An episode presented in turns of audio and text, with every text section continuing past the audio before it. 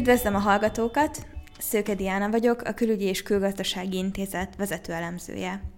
Ismét jelentkezik a Kilátás a hegyről, a KKI podcast csatornája, ahol a mai témánk a Nyugat-Balkánnak az aktualitásai, az ott épp előforduló legfontosabb politikai és gazdasági, biztonságpolitikai kérdések lesznek.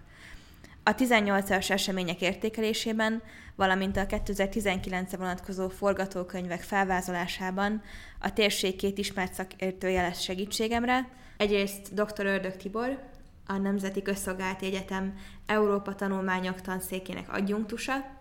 valamint Orosz Anna, a Külügyi és Külgazdasági Intézet kutatója. Vágjunk is szerintem bele. Első körben az Európai Unióhoz fűződő viszonyról kérdezném a két vendégünket. Idén ugye nagy várakozások övezték az EU-nak az új nyugat-balkáni stratégiáját, és első kérdésem ezért az is lenne, hogy mi volt ennek a fő tartalmi eleme, és hogyan hatott a térség országainak Brüsszelre való viszonyára. De a bizottságnak ez a stratégiája, ami február elején jött ki, egy meglehetősen ellentmondásos fogadtatást kapott, tekintettel arra, hogy egyrészt a, igyekezett megfelelni azoknak az elvárásoknak, ami így a tagállamok között, tagállamok szintjén jelent meg, ami nem feltétlenül volt egy egységes álláspont, tehát látni kell azt, hogy az Európai Unión belül is elég komoly megosztottság van a tekintetben, hogy mi, milyen szempontok kapjanak nagyobb hangsúlyt a, az európai integrációs folyamatban a Nyugat-Balkán tekintetében. A másik oldalon meg azt lát, tehát megjelent ugye a 2025-ös dátum, ami sokak mm, szerint egy jó eszköz volt arra, hogy egy kicsit felrázza a Nyugatban, Nyugat-Balkánnal kapcsolatos diskurzust. A másik oldalon viszont megint csak egy ilyen felemes kimenetele ennek az egész elmúlt évnek, hogy azért ez a 2025-ös dátum azért szépen lassan úgy, úgy eltűnt így a napirendről, ami így pont azt tükrözi, hogy hát a, ez a kezdeményezés, hogy azért a, egyfajta közelebbi közelebbi dátummal egy kicsit a, az időbeli hitelességét visszahozzák a nyugat-balkáni integrá- európai integrációs folyamatnak, ez nem feltétlenül élvezi a tagállam, különösen, különösen néhány meghatározó tagállamnak a, a támogatását, és, ez, és ennek is köszönhető, hogy sem a, szófiai EU Nyugat-Balkán csúcson, sem a későbbi ö, ö, Európai Unió tanácsi ö, dokumentumaiba ez, ez igazából így nem került bele, és sokkal inkább az általánosabb EU és Nyugat-Balkán relációra vonatkozó témák kerültek előtérbe így az év későbbi szakaszában, ami egyébként sok tekintetben csalódást is okozott a, a nyugat-balkáni országok körébe, illetve adott esetben azon tagállamok körében is, akik például a, a nyugat-balkáni bővítés gyorsítását szorgalmazzák, és emiatt egy ilyen felemes mérleget lehet vonni, úgymond így az EU-Nyugat-Balkán reláció kapcsán, így különösen itt az első fél évben, de ha megnézzük, hogy a, az EU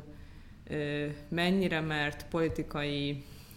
pozitív politikai üzeneteket közvetíteni a Nyugat-Balkán kapcsán, akkor is elég összetett a mérleg. A Jean-Claude Junckernek a 2014-es Európai Bizottsági elnöki válása akkor már háttérbe szorult egy kicsit a Nyugat-Balkán, és ezt láthattuk is a, a bizottságnak az első két éves három éves munkájában is, és itt az volt, hogy valójában háttérbe szorult a Nyugat-Balkán és az integrációja. Voltak lépések, amelyek lassú előrehaladást eredményeztek, de nem nagy ütemű bővítési lépcsőfokokról beszélünk. Viszont a a Brexit-tel párhuzamosan felértékelődni látszott a Nyugat-Balkán, pontosan ez a hitelesség miatt, hogy az Európai Unió vonzó együttműködési forma lehet. Lehet, hogy vannak olyanok, akik elhagyják ezt az együttműködést, de vannak olyanok, akik szeretnének csatlakozni, és a bizottság újra értékelt a saját feladatát is, és ennek volt egy eredménye ez a 2018. februári bővítési stratégiának a megjelenése. Tehát a nyugat-balkániakat visszaterelni arra az útra, hogy igenis az EU számít rá rájuk, és akár teljes jogú tagjaivá is válhatnak, hogyha a feltételeket teljesítik.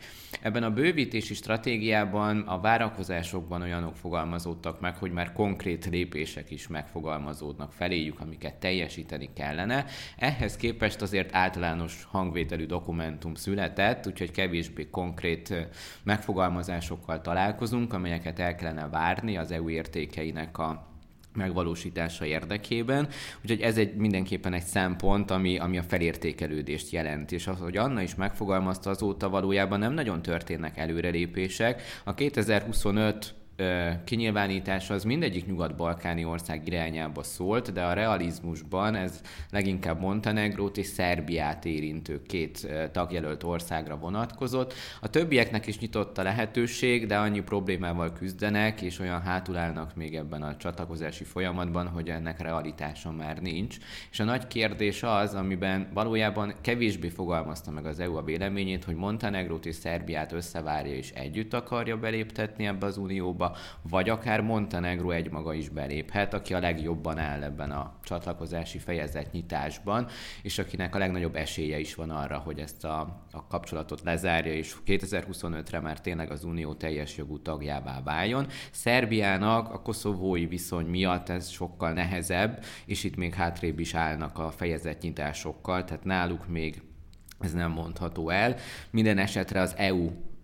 úgy tűnik, hogy a Nyugat-Balkán irányában is nyit, és ennek eredményeképpen próbálnak együttműködni. Júniusban egy komoly áttörés volt az évtizedek óta húzódó görög-macedón névvitában, viszont októberben érvénytelnek bizonyult a macedóniai népszavazás erről, és még a görög parlamenti ratifikáció is vállalt magára.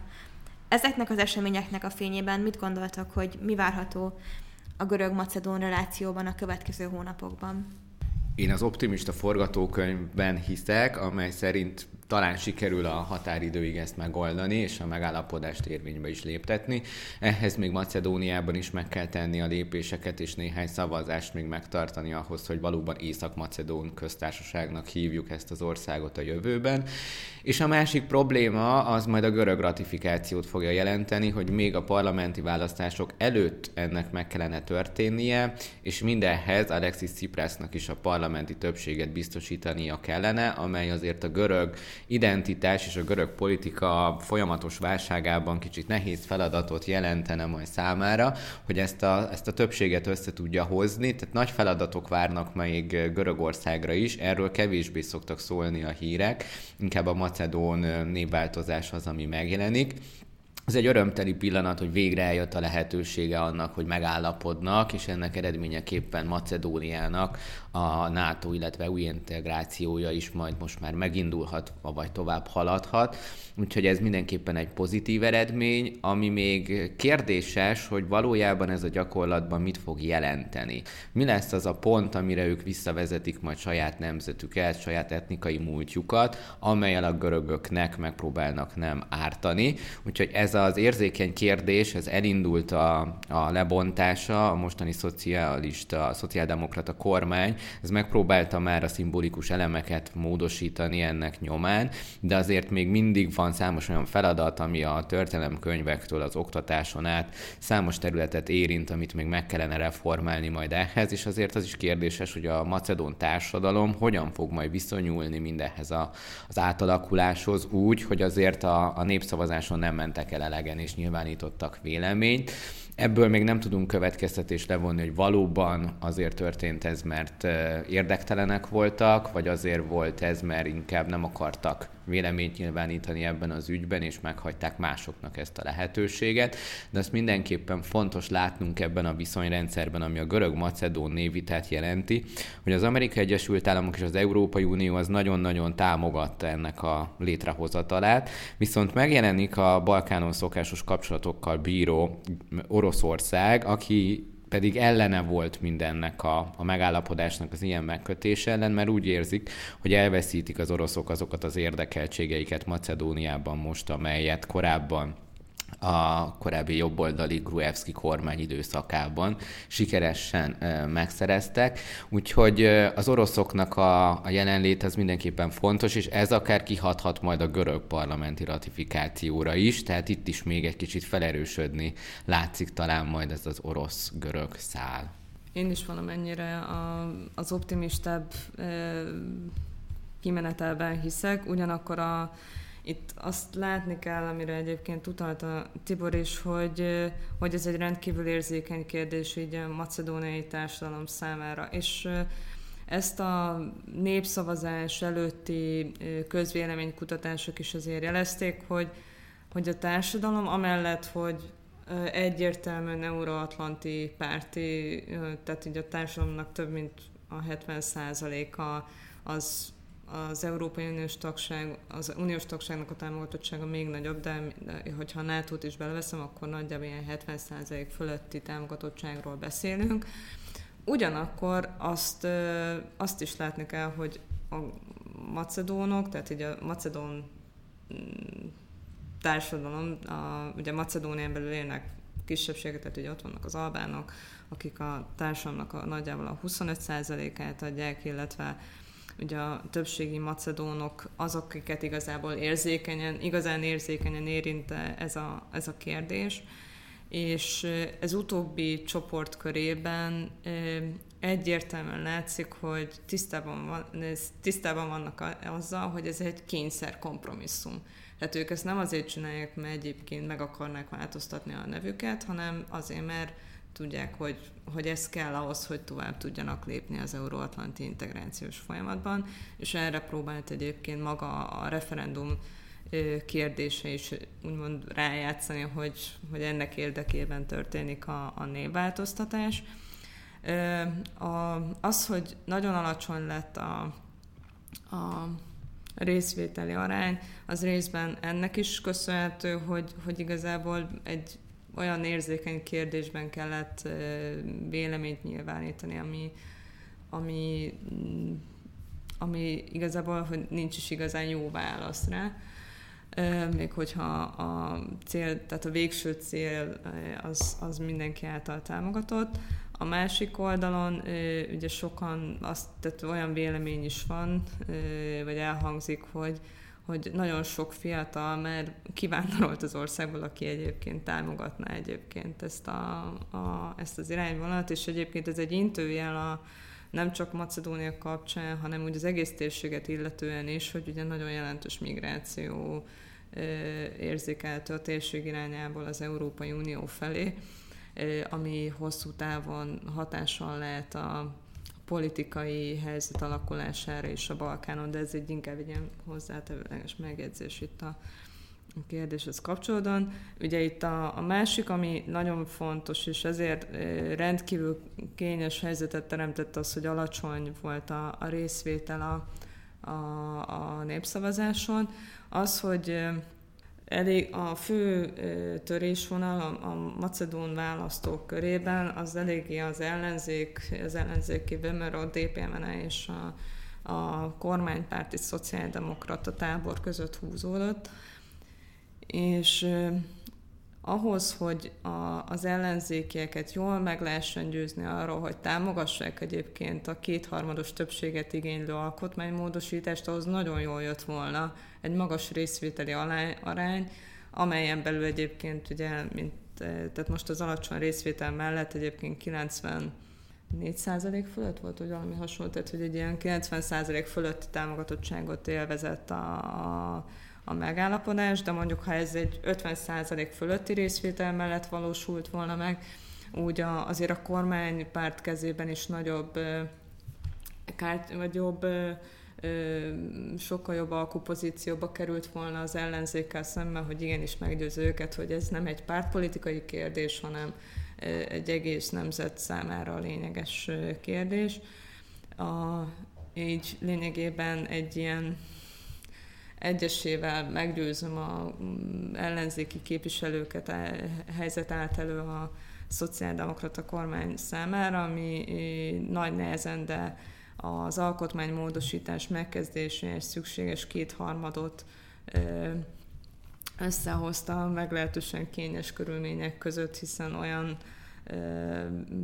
ö, ellenzéki képviselőknek a, a szavazata, szavazatával sikerült elérni a kétharmadot, akik különböző korrupciós, illetve más büntető eljárásokban érintett, érintettek, és emiatt és pláne az, hogy eleve veszte az egész az egész alkotmánymódosítással kapcsolatos vitát egy az ellenzéki képviselőket érintő amnestia kérdés, ami így jelentősen megosztja a társadalmat, tehát így eleve egy ilyen meglehetősen komplex és bonyolult belpolitikai helyzet állt elő, ahol itt a magasabb cél érdekében felmerül, hogy milyen egyéb adott esetben egyébként a társadalom által nem túlzottan jó néven vett politikai kompromisszumokra képes a kormány. Itt a úgyhogy azzal, hogy ilyen alacsony részvételi arány alakult ki a referendumon, ez mindenképp egy tovább bonyolította az egyébként sem könnyű névvitának a, a rendezését, viszont nagyon úgy tűnik, hogy, a, hogy azért abba az irányba alakulnak a dolgok a, a macedon belpolitikába, hogy sikerül azért megtartani ezt a kétharmados támogatottságot a parlamentben a, a, a valószínűleg a januárban esedékes utolsó parlamenti szavazásra, akkor úgymond azt lehet mondani, hogy a macedón fél elvégezte a házi feladatát, és akkor az ő részükről el van rendezve a történet. Ahogy Tibor is említette, akkor még mindig nyitva áll az a kérdés, hogy a, a görög parlamentben ez át tud-e menni, illetve hogy még az előtt át tud menni, hogy a LP mm, e választások, illetve majd a későbbiekben az ottani parlamenti választások lezajlanának, ami mm, egyelőre abban az irányba mutat, hogy nem feltétlenül a megállapodás támogatók köre erősödne. Úgyhogy azt lehet mondani, hogy itt az időzítésnek nagyon-nagyon fontos szerepe lesz, hogy meddig tud átmenni. A másik az, hogyha a görög fél nem támogatná, akkor utána milyen irányban tudna, milyen mozgástere marad a macedón kormánynak, mert ha például emiatt akár a NATO ö, csatlakozási perspektívája romlik. Az Európai Uniós ez egy más történet, az ennél sokkal bonyolultabb, de akkor ugye végképp támadhatóvá válna az ellenzék részéről, akik valószínűleg azért könnyen olyan jellegű kondíciókat is köthetnek a támogatáshoz, hogyha a másik oldalon nem valósul meg, akkor esetleg, hogy táncoljanak vissza az egész történettől. Ez, ez az egész eddigi előrelépést aláshatná, ami azért valljuk be nagyon könnyen kerülhet az, a macedón államnak a euróatlanti integrációjába. Amíg a görög-macedón reláció alapvetően pozitívan alakult idén, és ti is meglehetősen optimistán fogalmaztatok ezzel kapcsolatban, addig az utóbbi hetekben, hónapokban ismét forrósodni látszik a, a szerb-koszovói, vagy hát tágabb értelemben a szerb-albán viszony. Tudnátok ennek az aktualitásáról, a kimenetéről egy kicsit esetleg beszélni? A szerb-koszovói viszony sosem volt felhőtlen, és még nagyon sokat kell várnunk talán arra, hogy ez egy megoldott és már mögöttünk lévő problémát jelentsen. Az elmúlt fél évet, hogyha tekintjük, akkor is számos területen voltak itt konfliktusok a két fél között amelyben azért nagyon erős biztonságpolitikai kihívásokkal is találkozunk. A, az egyik legnagyobb kérdéskör az a koszovói biztonsági erőknek a hadseregé való átalakításának a kérdését jelentette, amelyet valójában a kormány szeretett volna és napirendre is tűzött, illetve a parlamentnek ehhez törvényeket kellett módosítani és elfogadnia. Mindez azt eredményezni, hogy most már nem csak könnyű fegyverzettel rendelkező szervezettel bírnának, akik civil személyeket segítenek, vagy pedig katasztrófa védelem kezelésben működnének közre, hanem nehéz fegyverzettel bíró személyekről is lenne szó, amely egy 5 plusz 3 ezer fős megoldást eredményezne, tehát létszám bővítésnek is szemtanúi vagyunk. Mindez a koszovói kormánynak a szándéka és elgondolása, és december elején van erről a, a legnagyobb vita a koszovói parlamentben is, hogy valóban megcsinálják vagy sem ezt az átalakítást. A, a,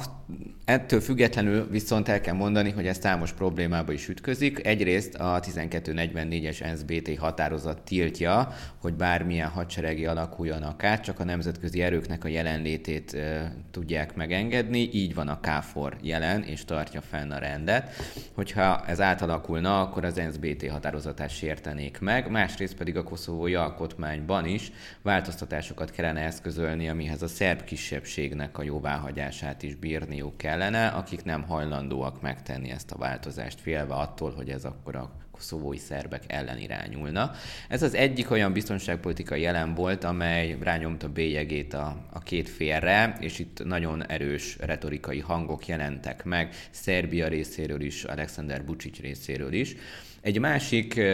elem volt, ami, ami gazdasági események következtében jött, de én inkább felhívnám a figyelmét a biztonsági elemére, hogy az Interpolba felszerették volna venni Koszovót, vagyis Koszovó ezt kérvényezte, viszont Szerbiában a lobby az elérte azt, hogy végül ne sikerüljön többséget szerezni ennek a támogatásnak, és ezáltal Koszovó továbbra is kimarad az Interpol együttműködésből. Azért Szerbia részéről ez azért fontos, mert Szerbiát most, mert Koszovót most nem vették fel ebbe a szervezetbe, és elérte, hogy megint kívül maradhasson valahol, de azért ennek biztonsági kockázatai is vannak. Gondoljunk bele, hogy most az Interpolon keresztül akkor akár a terrorizmus elleni, vagy a nemzetközi nemzetközi szervezet bűnözés elleni nyomozásokban nem vesz részt Koszovó ebben a formában, másrészt pedig azért Számos más eset is van, aminél nagyon jó lett volna, hogy ez a beemelés megtörténik. Hogyha szeretnénk ezeket a biztonsági kockázatokat csökkenteni a Balkánon, ahhoz szükség lenne Koszovónak az integrációjába a szervezetbe, ami még kimarad. Úgyhogy vannak ilyen biztonsági kockázatok. Most decemberben már eléggé olyan hírek terjedtek, amely akár háborús konfliktus is eredményezhetne a két fél között. Tehát egyre magasabb szintre jutnak azok a fenyegetőzések, amelyek miatt a, a szerbek a hadsereget próbálják felkészíteni, fegyverkezni, illetve amikor a koszovói államfő ellátogatott Észak-Koszovóba, akkor a különleges egység is meglátogatta ezt, viszont nem tette volna meg a NATO jóváhagyása nélkül, úgyhogy ennek eredményeképpen a szerbek harckészültséget emeltek, ezt öt nap után csökkentették, de ez is azt jelzi, hogy a két fél között nagyon elmérgesedő viszonyról van szó. Egy másik elemet jelentett a gazdasági elem, aminél a koszovói vámemelésekről beszélünk. Itt novemberben először egy 10%-os növelést hajtottak végre Szerbiával és boszniai termékekkel szemben, ez már óriási felháborodáshoz vezetett, majd ezután, amikor az Interpolba nem került be Koszovó, akkor egy 100%-os emelést hajtott végre, ami megint nem tesz jót a két félnek a kapcsolatára. Úgyhogy vannak ilyen elemek is. A politikai kapcsolatokat nézzük, akkor azok megint az elmúlt fél évben rossz teljesítményt mutatnak, mert hogy nem volt hajlandó a két terület államfője egymással leülni és tárgyalni, úgyhogy Hashim Taci koszovói elnök és Alexander Vucic szerb államfő a brüsszeli fordulókban már nem állapodott meg semmilyen megoldásról sem, holott az Európai Unió egyre inkább szorgalmazza, és az Európai Bizottság még a mandátuma előtt szerette volna lezárni ezt a koszovói szerb vitát, amire egyre kevesebb szintén az esély, hogy bármi is történjen. Volt egy területcseréről szóló megállapodási javaslat a két államfő között, amelyet viszont Amerika sem, meg az EU sem nagyon támogatott, illetve belpolitikailag is mind a két ország kormánya és ellenzéke is ellene lett volna. Ennek valójában nem tudjuk meg a jövőjét, mert addigra elmérgesedtek a, a kapcsolatok, mire már Amerika jelezte, hogy talán bele tudna menni ebbe ebbe az elfogadásba. Úgyhogy a megállapodás is várat magára. A szerb-koszovói viszony az továbbra is nagyon feszült, és hát 2019-ben kellene valamilyen megoldást találni erre, de ehhez mind a két félnek vissza kellene vennie abból a tárgyalási technikájából, illetve abból a retorikai megnyilatkozásokból, amelyet egymás irányába tesznek, egy sokkal kooperatívabb együttműködésre lenne szükség ahhoz, hogy ez megtörténjen. Ha már az előbbiekben érintettük a biztonságpolitikát, akkor maradnék ennél a témánál is. Nemrég a boszniai NATO tagsági akciótervet is elfogadták, illetve a görög-macedón névvitának a lehetséges feloldása is komoly áttörést jelenthet a Nyugat-Balkán országainak katonai integrációja terén. Annát kérdezném, hogy 2019-re vonatkozóan itt milyen várakozásai vannak? Hogy az előbb itt a görög-macedón névita kapcsán beszéltük, ugye mm, azzal, hogy júniusban a macedón kormány lépéseket tett, hát ugye első körben a, ratifika- a megállapodás ratifikációjára, erre rögtön érkezett a NATO részéről egy pozitív megerősítés, ami egyébként az EU részéről elmaradt, ezt így tegyük, vagy én úgy gondolom, hogy lényeges hozzátenni, hogy azt a fajta támogatottságot mondjuk EU részről nem kapta meg, mint amit mondjuk a NATO-ról, még hogyha értetlen sokkal bonyolultabb is az EU-s viszony. De az a lényeg, hogy akkor a NATO relációjában már érkezett egy ilyen pozitív jelzés Macedónia irányába, hogy lényegében amint lehet a, támogatnák a, a csatlakozási folyamatnak a megkezdését, illetve az, hogy a mert ugye amikor 2008-ban megvétózta Görögország Macedóniának a, a csatlakozását, akkor ugye akkor Albánia és Horvátország csatlako, az ő, ratifi, az ő csatlakozásukra bólintottak rá a NATO tagállam, akkor egyedül Macedónia maradt ki és lényegében ennek a lépésnek az elmaradását tudnák akkor most pótolni. Az előbb említett vége, a megállapodásnak a macedóniai végrehajtása, illetve a görög rati, parlamenti ratifikáció, ugye az még akkor folyamatban van. Nagy kérdés, hogy abban az esetben mit lép majd a NATO, hogyha esetleg Macedón oldalon sikeresen lefolytatják a a, ugye az alkotmánymódosítási folyamatot, és esetleg a görög ratifikáció valahol elakad, mivel hogy nagyon erőteljes most a, a NATO-nak a, a támogatása abba az irányba, hogy, hogy bevegyék Macedóniát a, a szervezetbe, elképzelhető olyan lépés, hogy akkor is próbálnák továbbvinni a, a, a felvételi folyamatot, ha, ami, ha első körben görög részről esetleg akadályok merülnének föl, de ennek a, természetesen meg kell teremteni a procedurális feltételeit is. A másik egy nagyon érdekes történet szerintem, hogy pont most léptették ugye életbe Bosznia tagsági akciótervét a NATO-val, ami már évek óta talán 2010-ben jött elő először, és akkor azóta lényegében nem, nem sikerült aktiválni, mivel hogy a bizonyos katonai ingatlanoknak a regisztrációja lett volna szükséges, ami jelenleg az ország legfelső szintje alatt ilyen entitási szintenhez tartoztak tulajdonjogilag, és ezeket kellett volna állami szintű regisztrációnak alávetni. Viszont ez mind a mai napig egyébként nem történt meg maradéktalanul, úgyhogy ebből a szempontból egy ilyen érdekes helyzet, hogy pont most, lépe, most döntöttek arról a NATO tagállamok, hogy aktiválják ezt az akciótervet, és ennek a, azért van egy különleges, kicsit pikant ennek az egész történetnek, mert pont most a boszniai államelnökségnek az a szerb tagja, az a Milorad Dodik, aki egyébként az egyik legbehemensebb ellenzője a NATO tagságnak, és aki nek a mostani mert hogy rotációs elnökség van Boszniában, és pont most a, a, az októberi választások után ő, a szerb tagra esett az első kör, és most ő az, aki állami, elnök, állami szinten képviselni fogja a, az országot, és most egy ilyen felemás helyzet által, hogy akkor pont az ő idején aktiválják ezt a, a akciótervet. Én, én úgy gondolom, hogy ebből az országon belül lesznek majd kommunikációs csatározások rendesen. Igazából Bosznia esetében NATO tagságról beszélni még ugye korai, hiszen azért a szerb társam alapvetően el, tehát nem annyira nem igazán NATO párti, míg a, a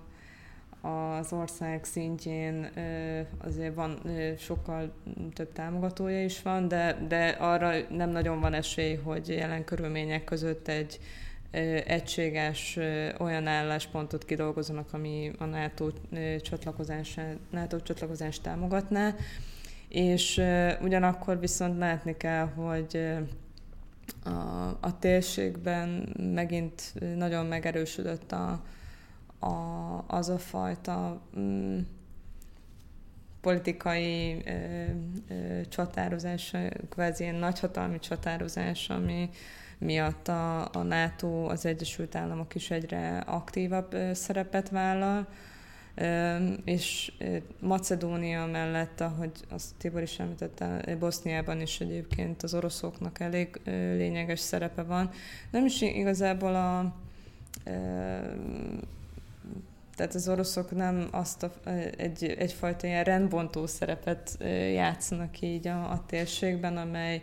lényegében a, a NATO, elsősorban a NATO-nak a keleti irányú bővítését korlátozná. Legalábbis ez az egyik fő cél, hiszen az oroszoknak ez egy a NATO bővítés egy biztonságpolitikai fenyegetésként van definiálva és így inkább abban érdekeltek, hogy a NATO bővítést elősegítő politikai feltételek megszülessenek, tehát ezt próbálják meg elsősorban megakadályozni, és ennek például az egyik legjobb módja az országokon belüli politikai megosztottságnak a, a fenntartása, amit leginkább azzal tudnak elérni, hogyha a korábbi megosztottsági vagy törésvonalakat erősítik a, a társadalmakon belül. Ez, ez nagyon sokféle, és igazából országról országra különböző, de az egyik legfőbb kártya az például az etnikai kártyának a politikai szinten, a politikai diskurzusban tartása, és ez tekintve, hogy azért ugye a 90-es években, illetve a 2000-es években is azért még komoly feszültségek, illetve hát a 90-es években egy komoly háború is zajlott a térségben. Sajnos ezek még olyan élő törésvonalak, amiket még könnyű gerjeszteni és kihasználni. Zárszóként egy rövid kérdést tennék fel nektek, mégpedig, hogy mik a főbb várakozásaitok 2019-re vonatkozóan a Nyugat-Balkánon, melyek azok a fontosabb események vagy folyamatok, amikre mindenképes, melyek azok a főbb események és folyamatok, amelyekre mindenképpen érdemes szerintetek odafigyelni? Én a két nagy folyamatra, amiről beszéltünk, annak talán lezárására hívnám fel a figyelmet. Egyrészt ennek a görög-macedón névvitának a megoldása az, ami az egyik talán az egyik legnagyobb balkáni kérdés és probléma megoldás jelenteni, a másik pedig a koszovói szerb problémának a megoldási lehetősége, ahol jószerével majd megint nyomást gyakorolnak mind a két félre a nagyhatalmak és az EU, hogy üljenek le tárgyalni, és ennek a kimenetele még kérdéses azért, hogy hová fog vezetni. Az is várakozás a 2019-es évben, hogy vajon az Európai Unió hogyan viszonyul ezekhez az államokhoz, akiknek az integrációját szeretné megvalósítani. Nevezetesen például, hogy Montenegro már megnyitja az utolsó fejezetét, utolsó előtti fejezetét is a csatlakozási fejezetekből, és ezután már a kérdés az, hogy milyen gyorsan zárják le, illetve, hogy Milo Gyukánovics államfővel történik-e meg majd ez az integráció, akivel szemben korábban az EU is megfogalmazott kritikákat, de mióta európér politikát folytat, azóta kevésbé hallani mindezt, tehát itt lesz-e valami elvárás ahhoz képest, mind ami, ami korábban megfogalmazódott velük szemben. Másrészt a szerbekkel milyen viszony fog kialakulni, mennyiben sikerül tartani azt, hogy minél gyorsabban nyissunk fejezeteket Szerbiával és haladjonak előre a tárgyalások. Albániával és Macedóniával tényleg megkezdhetik ezeket a tárgyalásokat majd az év második felében, és elindulhatnak a tárgyalási fordulóik, és a nagy kérdés, hogy Bosznia-Hercegovina megkapja a tagjelöltséget, amire azért a gyakorlatban igen kicsi az esély, hogy jól teljesít, meg a koszovói integráció kérdése is egy nagy-nagy kérdőjelet fog jelenteni. Tehát az integráció az jó esetben elindul, viszont vannak olyan államok, akik továbbra is szigorúan kötik magukat az EU-s értékekhez, akik mind eh, Bosznia-Hercegovina NATO integrációjában is megjelenik, mint pedig az EU-ban is.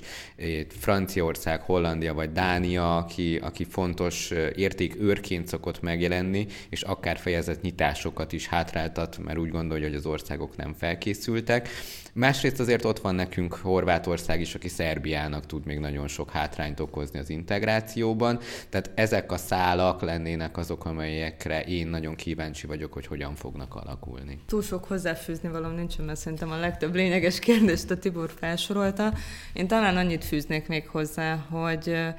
a görög-macedón népvitának a rendezése az, az nem csak a két ország viszonyában, hanem az egész térség szempontjából szerintem rendkívül fontos,